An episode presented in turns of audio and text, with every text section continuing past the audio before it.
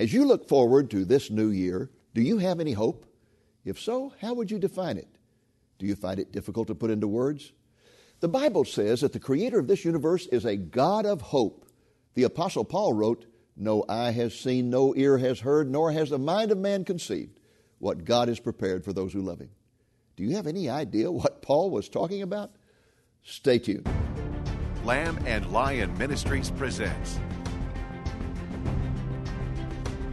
Christ in Prophecy, a program that focuses on the fundamentals of Bible prophecy, showing how current events in the news relate to biblical predictions of end time events and the soon return of Jesus.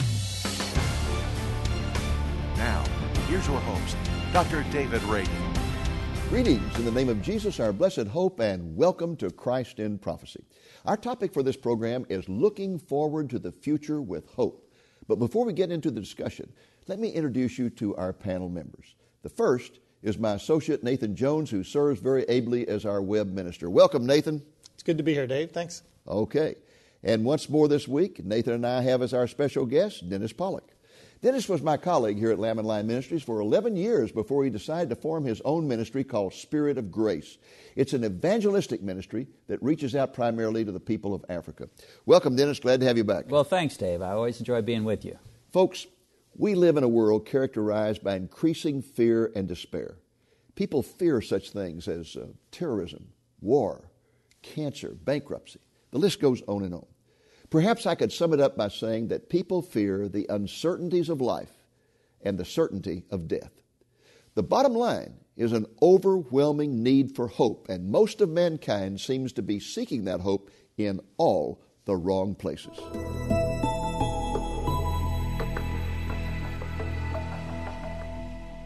Gentlemen, let's jump into a discussion of hope by talking about how important is hope to life itself. Uh, is it essential or not? Dave, I think the answer to that can be found if you look at where people are and what the situation is when there is no hope, when things are hopeless.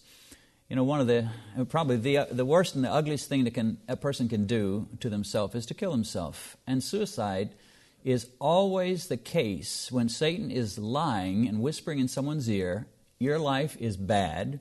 It's going to be bad tomorrow. It's going to be bad next year. It will never improve.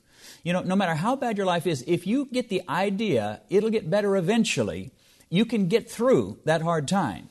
But if you're convinced, not only is it terrible now, it will always be this way, that's basically hopelessness. That's when people start to think about suicide. Now, let me give you a little illustration of uh, when, we, when we were children. I don't know if it happened to you, but in my case, there were times when we'd be playing softball and you'd, you'd choose up teams, and after the first inning, the score would be 10 to 1, and you were on the losing side. now, let's say you're playing seven innings, and, and you're thinking after the first inning, well, we had a lousy inning, but next inning, we'll get it back. So you play one more inning, and now it's 15 to, to 1. It's, and the realization comes into your mind we've lost this game. We don't have what it takes. There's no way. But you still we have no hope. We have no hope. You've still got five more innings to play. Now, how does that affect you? Well, for most kids, if I remember right now, it's been a while since I was in that place. But what happens is you get silly, you fool around, you daydream, you don't take the game seriously, you don't give it your best effort because in your mind, you're already a loser. There is no hope. Now, the good thing about, the, about that situation is finally the game would mercifully come to an end and you could get on and maybe the next day you'd be on a better team.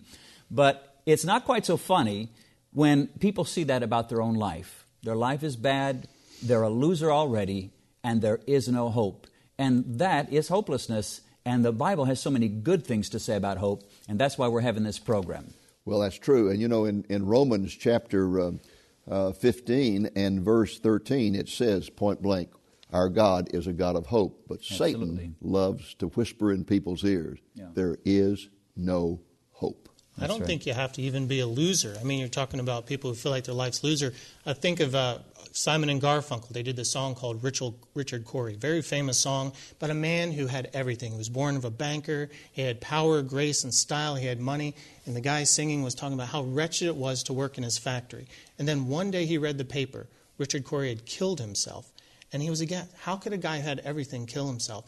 And even if we're winners in life according to how man sees it, mm-hmm. we're not winners. There's, there's still that emptiness, that God hole in us that needs to be filled. And no matter how successful we are in life, we will always despair in the end without the Lord. Yeah. You know, Dave, when I first started working with you, uh, I noticed that one of the theme, themes that you would major on was hope, and that you preached about hope, you wrote about hope. And uh, I started thinking, well, what's the connection between hope and the coming of Christ? Because I knew that your main theme was the return of the Lord. And so I, I began to study the scriptures. And number one, I found their hope is all over the place. It is a major theme of Scripture. But number two, it has a special connection with the return of our Lord Jesus Christ. Uh, in fact, probably the classic passage on the rapture, 1 Thessalonians 4, where Paul says the Lord will descend from heaven and the dead, the dead in Christ will be raised and we'll be caught up together with them. That entire line of thought is preceded by Paul saying to the Thessalonian believers, I don't want you to sorrow about those that have fallen asleep as others who have no hope. No hope. So the whole idea of what Paul is going to present about the rapture is, is based on the fact that we do have hope. I was reading 1 Corinthians 13 one time, uh, that beautiful love poem by Paul, and I got to the very end, and the last verse says, There are three great Christian virtues faith, hope, and love, and the greatest of these is love. And I started to move on, and the Holy Spirit said, Wait, you know, read this again. Okay. And so I read it again and again, and suddenly, I, as I read it, I, I began to think back over my life. I, I, grew up in the church. I was there every time the door opened, and I could think of hundreds of sermons I'd heard about faith. I could think of thousands I'd heard about love. I could not think of a single sermon I'd ever heard about hope because hope is directly related to Bible prophecy, and Bible prophecy is ignored in the preaching and teaching programs of most yeah. churches. The more you know about Bible prophecy, the greater your hope will be. That's right. Because you learn about the promises of God for the future. Yeah. We had that happen this week. We, you know, we get all these emails that come in, and I have to answer all these emails, which is a blessing. But this one gentleman named Christopher says, I live with chronic pain. I can't sleep. I'm in agony all the time. And at 3 in the morning, I get online and I watch Christ in Prophecy because your message of the Lord soon return gives me hope. Wow, I mean, it's great. stories like that that prove that knowing Jesus comes right. back gives us hope. One of the things that impressed upon me many, many years ago, the essentiality of hope for life, was this book here. The book is called Man's Search for Meaning, and it was written by Viktor Frankl. Viktor Frankl was a psychoanalyst who um, spent uh, World War II in a Nazi death camp. All of his family members, including his wife, were killed in that uh, death camp. He was the only one who survived. And out of it, he came up with a whole new concept of psychotherapy called logotherapy. And uh, till that time, psychotherapy was built upon uh, the Freudian concept that the fundamental motivating factor in life is the sex drive. Mm. And he came out of it saying, no, not at all. The fundamental drive in life, according to this man, who's not a Christian, this is uh, a man looking at it from a worldview, said the fundamental drive in life is the will for meaning, the desire to find meaning in life. People must find meaning. If they cannot find meaning, life becomes meaningless, it becomes hopeless, and right. people die. And the thing that, that, that revealed that to him was that he noticed while he was in the death camp that as Christmas approached, the Jewish people would say, We're going to be released at Christmas. And there was no, he said, no reason for that, no rationality for it, except for the fact that they knew that all of their captors claimed to be Christians and that Christmas was an important date to them. So they said, We're going to be released at Christmas. And it would spread all over the camp, and everybody would get their hope up. We're going to be released at Christmas.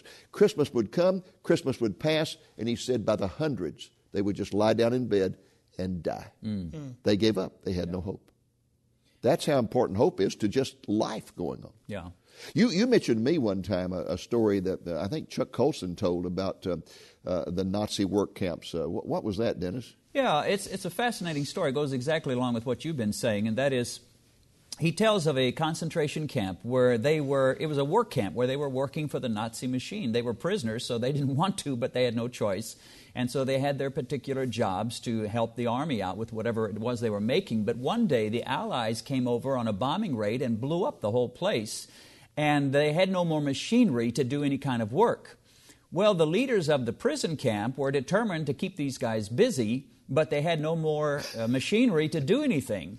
So they told them, all right, tomorrow you're going to go out and you're going to dig this hole. And they had them working on a, uh, on a huge hole, a huge pit that they dug out for that particular day. And they, you know, there were a lot of them, and so they made this huge uh, gaping hole. And they went to bed and wondered, you know, why in the world did we do that? What's the point of that? Maybe we're going to hide in it the next bombing raid or whatever. Mm. So the next day comes along, and the commander tells them, now you're going to go fill that hole up. and so they just went and undid what they had done the day before. The next day, now you're going to dig a new hole over here. And he just had them digging holes and filling them up. Now, in some ways, that you might think would be superior. At least they weren't helping the Nazis anymore, they were just doing meaningless work. But despite that, the people began to crack, the prisoners did. Some of them committed suicide, some ran for the, uh, the, the, fence and they, they were shot down, yeah. electrocuted and shot. So uh, they couldn't handle the reality that what they were doing had no meaning whatsoever. Mm-hmm. And if you don't believe in God, in Christ, in the coming of Christ, in the future of the world, then life is meaningless. And if life is meaningless, then that's when you do these kind of irrational things. I was reading an article by Dave Hunt uh, recently, and he was talking about the atheist view of life. And he said, Stop and think about it for a moment. How disheartening it must be for an atheist. The atheist's greatest hope is that there's nothing after life. yeah. What kind of a hope is that? Reminds me of Hebrews 6:19. We have this hope as an anchor for the soul, firm and secure. It mm. enters the inner sanctuary behind the curtain. Mm. I mean, what a great thing. It's great to yeah, be a Christian. It's yeah. great to be a Christian. Because down. we have that anchor to our soul that gives our life purpose to do good works for the Lord until his return.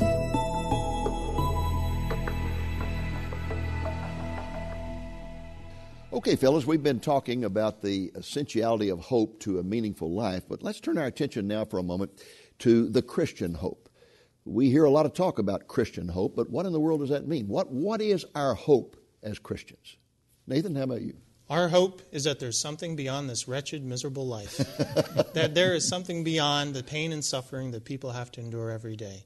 And the Bible gives us that hope that this life is like this in a never ending future of just glory and wonder. And boy, we can go through a whole list of different things about that, but I think that's it. Our hope is in the future. The Bible says uh, that. Um, Now, faith is being sure of what we hope for and certain of what we do not see. So, hope and faith and love go together so that we have that hope in the future. Dennis? Yeah, you know, in the Christian world, hope has gotten kind of a bad rap in a lot of cases. A lot of people see hope as for the wimpier believers and faith for the strong believers. So if you're really They're strong like in the Lord, you've got faith. If you're not so strong, well, you can at least hope for a few better things. I didn't know I was a wimpy believer. I didn't say I agreed with that. I just said that's how a lot of people see it. Actually, the reality is hope and faith do go hand in hand. Yes. And hope is, is very close to faith, not quite the same. The Bible says Abraham, in hope, believed. So there was faith, but there was also hope. One thing about hope is, well, there's two things. First, it's future. The Bible says hope that is seen is not hope. So mm-hmm. hope is always a look forward. And secondly, there's an emotional content to it. The Bible uses several different scriptures to speak about the rejoicing of hope. The Bible says we become partakers of Christ if we hold fast the confidence and the rejoicing of hope firm to the end. And then Paul says we should be rejoicing in hope, patient in tribulation. So faith says it's mine. Faith looks at the promises of God and says they're true. Christ's death on the cross, the shedding of his blood, his resurrection means I can have eternal life. Faith believes it marks it down as done. But hope does more than just believe it. Hope gets excited about it. Hope says, Man, I just can't wait till it happens. Hope gives you the courage to endure.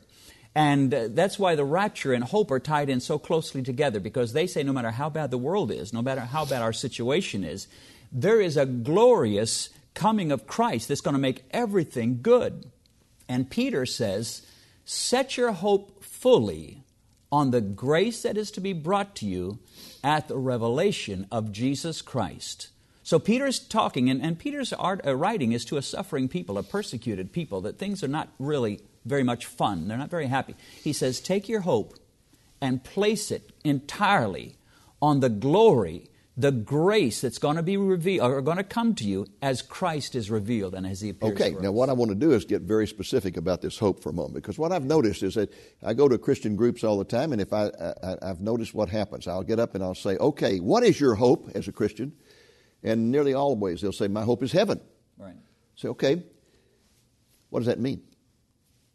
And there's just total silence. Nobody knows what to say. Where is heaven? What does it mean to go to heaven? Are you going to have a body? Are you going to be recognizable? Are you going to know people? I mean, and, and people, well, we don't know. But the Bible tells us. Yeah. What are some of the specifics about our future hope? Oh, I love this verse. 1 Corinthians 2 9. However is written, no eye has seen, no ear has heard, no mind has conceived what God has prepared for those who love him. The Bible gives us hints about what that But future is. the very is. next verse says God has revealed those things to us through His Spirit. Amen. So they're there. It's They're just there. people don't know what they are because they haven't heard the preaching on Bible prophecy. Exactly. So where are we going to spend? Where is heaven? Well, actually, heaven is, is what we call the city New Jerusalem. It Yeah. is where God is, it is where Christ is. And the Bible not only tells us that, but tells us there will be a time where there will be a new heavens and a new earth. This, this New Jerusalem will merge with this restored uh, earth, and uh, this will be our home base forever. So uh, you're right. A, a lot of people don't get very specific about it, primarily because they don't take these things that are written and say, I, I believe this will literally be the case. I think most Christians have an ethereal view of heaven. Their, their idea is they're going to float around a cloud playing a harp uh, in an ethereal world, uh, maybe where they're just kind of merged with the God of the universe, kind of a Hindu yeah, concept of the. Spirit being merged with the Spirit. Right. And, and the Bible says, no, we're going to have tangible bodies, perfected bodies. I'll have some hair. Uh, my knee won't hurt me anymore. Uh, we're going to have perfected bodies. We're going to live on, on, a, on a new earth Yeah. pre- refreshed and redeemed, live in a new Jerusalem in the presence of Almighty God forever and ever, serving Him. I mean, I can get excited about that. Amen. And think about how Lord, long the Lord has been working on it. Uh, John 14, 2, In my Father's house are many rooms. If it were not so, I would have told you. I'm going there to prepare a place for you. Now, if it took six days to create the universe, and Jesus has been working at the New Jerusalem for 2,000 years, it is going to be incredible, and that's going to be our home base for the future. You got that right. Uh, you know, I, I find that quite often, since Christians don't know really what's going on, how can you talked about excitement? How can you get excited about something you don't know anything about? How can you get excited about a surprise birthday party? You can't. Yeah. How can you get excited about the coming of the Lord if you don't know what's going to happen when the Lord comes? The more I studied Bible prophecy, the more excited I got about what's coming. Instead, most Christians are clinging to this world, this wretched world that we live, clinging to it as if it's all we got. Yeah. Reminds me of my old track and field days. I used to be a runner, and sometimes they'd put me from a sprint into a long distance race. And a long distance race means you have to go a quarter mile around the track. It's an agony for a sprinter to have to do that. And you couldn't see the finish line. And as you were running, you're like, it's never going to come, it's never going to come. And once you found that last turn, you saw the finish line. And hope would spring in life, and everybody starts going faster. There's a, a destination. And if w- that destination seems like it's never there and we don't know what's the result of it, then we're not excited about it. But when we know what it is, we know there's a, a medal waiting at the end of it. Excuse me. We know that the race, thank goodness, is finally done. It gives us hope and a bright future, and that's what heaven does for us. Yeah, and when you look at the specifics, and what, basically what you're describing is the fact that the Bible does give specific details. And the church a lot of times wants to throw out the details and just say, well, uh, let's just sum it up by saying it'll be good and, and we'll be happy. But no, th- there are tremendous details. When you look ahead and you read what God has said and you begin to believe it, it makes a tremendous difference in the way you live right now. And I, I have to share this quote from C.S. Lewis. He, he says better than any of us ever could. He said, If you read history, you'll find that the Christians who did the most for the present world were those who thought most about the next world. He says, The apostles themselves who set foot on the conversion of the Roman Empire, the great men who built up the Middle Ages, the English evangelicals who abolished the slave trade, they all left their mark on the earth precisely because their minds were occupied with heaven. He says, It's since Christians have largely ceased to think of the other world that they have become ineffective in this one. He says, Aim at heaven, you'll get the earth thrown in. Aim at the earth, you'll get neither.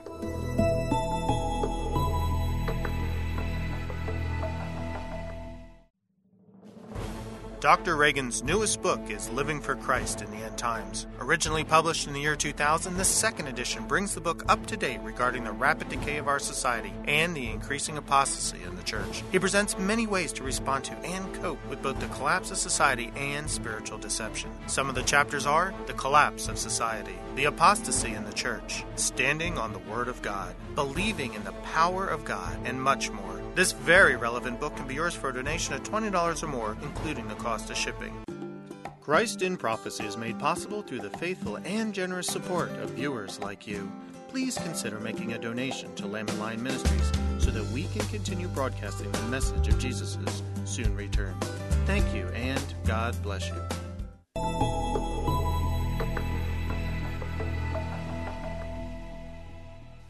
Welcome back to our discussion of hope. Well, fellows, we have been talking now about the essentiality of hope to a meaningful life. We've also discussed what is the meaning of Christian hope. What I'd like to do now is turn our attention for a moment to what it is that a person must do in order to be an heir of the hope that is offered by Jesus Christ. And I'd like to get into this last part of our discussion by quoting the words of a great Christian hymn. The words are these My faith is built on nothing less than Jesus' blood and righteousness. What in the world does that mean? well, Dave, that gets right to the heart of evangelical Christianity. And evangelical Christianity comes from the fact that we just take the Bible seriously. We read the New Testament, we believe what it says. And, and at the heart of that is the fact that we can only be acceptable in God's eyes through faith in who Christ is and what He has done for us. Man's natural inclination is to try to find acceptance before God by his own works, his own deeds, being a good guy. You know, I'm not as bad as my neighbor. I'm a lot better than these people I see in the news and those Hollywood people. Oh my, I'm so much superior to them. So surely uh, God will accept me.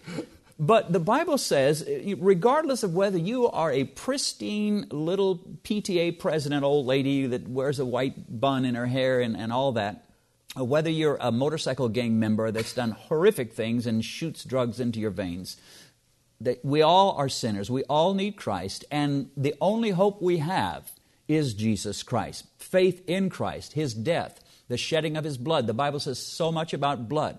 Uh, without the shedding of blood, there is no remission of sins. And the Bible says so much about faith. Uh, having, uh, we have peace with God through our Lord Jesus Christ, through faith.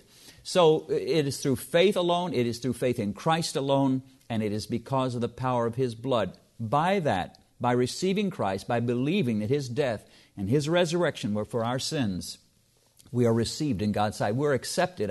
It's an amazing thing. But we are made as if we had never sinned. The Bible says He made Him who knew no sin, that is Christ, to become sin for us. He was hanging on that cross becoming sin for Dave Reagan, becoming sin for Dennis Pollock, and every one of us. And the Bible says He made Him who knew no sin to be sin for us, that we might be made the righteousness of God in Him. So there's a tremendous transfer. Our sins transferred to Christ, His righteousness transferred to us. But we've got to get it right, and that is it is only through faith in Christ. Not faith in Christ plus being a good guy, not doing a lot of good deeds, but simply faith in Christ. Now, once we have that faith and we're born again, we do good works. We live a good life as best we can, but we're justified by faith in Christ. Nathan. Reminds me of that very Christianese word, atonement. Yes. Atonement, dictionary.com describes it satisfaction or reparation for a wrong or injury, or, in basically in Christianity, being reconciled back to God. What does reconciliation mean? Back in the Garden of Eden, Adam and Eve, they walked with God, they talked with God, they there was this fellowship, this intimate fellowship. But sin came, a rebellion against God, and separated man from God. Since then, God has worked all of history with, through Christ's death on the cross to bring us back in heaven one day to that, rep, rep, that reconciliation, that relationship with God again.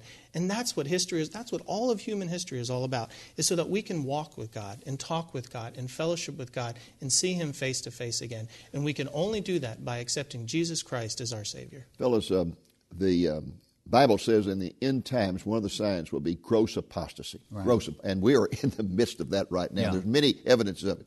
But I ran across one the other day that directly relates to this, and that is the pastor of Calvary Baptist Church in uh, New York City, a woman.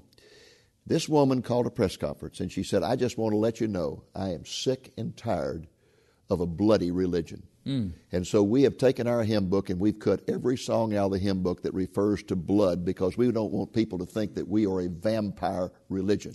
of course, they're going to have to change the name of the church because it's Calvary Baptist, Yeah, and that exactly. points. But what is your what is your reaction to that? That we've got to get the blood out of Yeah. this? Well, if you do that with the Bible, then you, you basically throw the whole Bible out. The Bible makes it clear. The, the, the only question is this eh, are you going to make your own religion? Are you going to accept the religion of Jesus and Paul and Peter, what they had to say? Who's the better theologian, Christ and Paul, or this gal from New York City who says we're going to do away with the blood? The Bible makes it clear it is by the blood that we're justified, by the blood that we're forgiven. And uh, we either go with the Bible or we throw it out and create our own religion. I'm not willing to do that.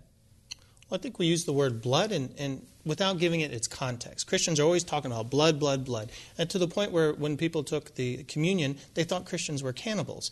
I think we have to explain what we mean when we say blood. The blood isn't just the flowing of blood or that we have to have blood all over the place. It meant sacrifice of one's life in place for your life. So in the Old Testament, your sins couldn't separate from you God. So God temporarily gave you the death of an animal in place of your death. When Jesus died on the cross, his sacrifice, his shedding of his blood, is this takes our place so that in yes, belief a penalty had to be paid for our sins, Justice, and it had to be yes. paid by a perfect human being. Exactly. And Jesus was that human being, and his blood paid the price. How can you get away from the blood if you're truly a Christian? Yeah. No way. You, you cannot. And that is what makes evangelicals evangelicals. We believe what Paul had to say. We believe what Peter said. We w- believe what Christ said. You must be born again. It's through faith in Christ and the shedding of his blood. Praise God for that sacrifice Jesus made.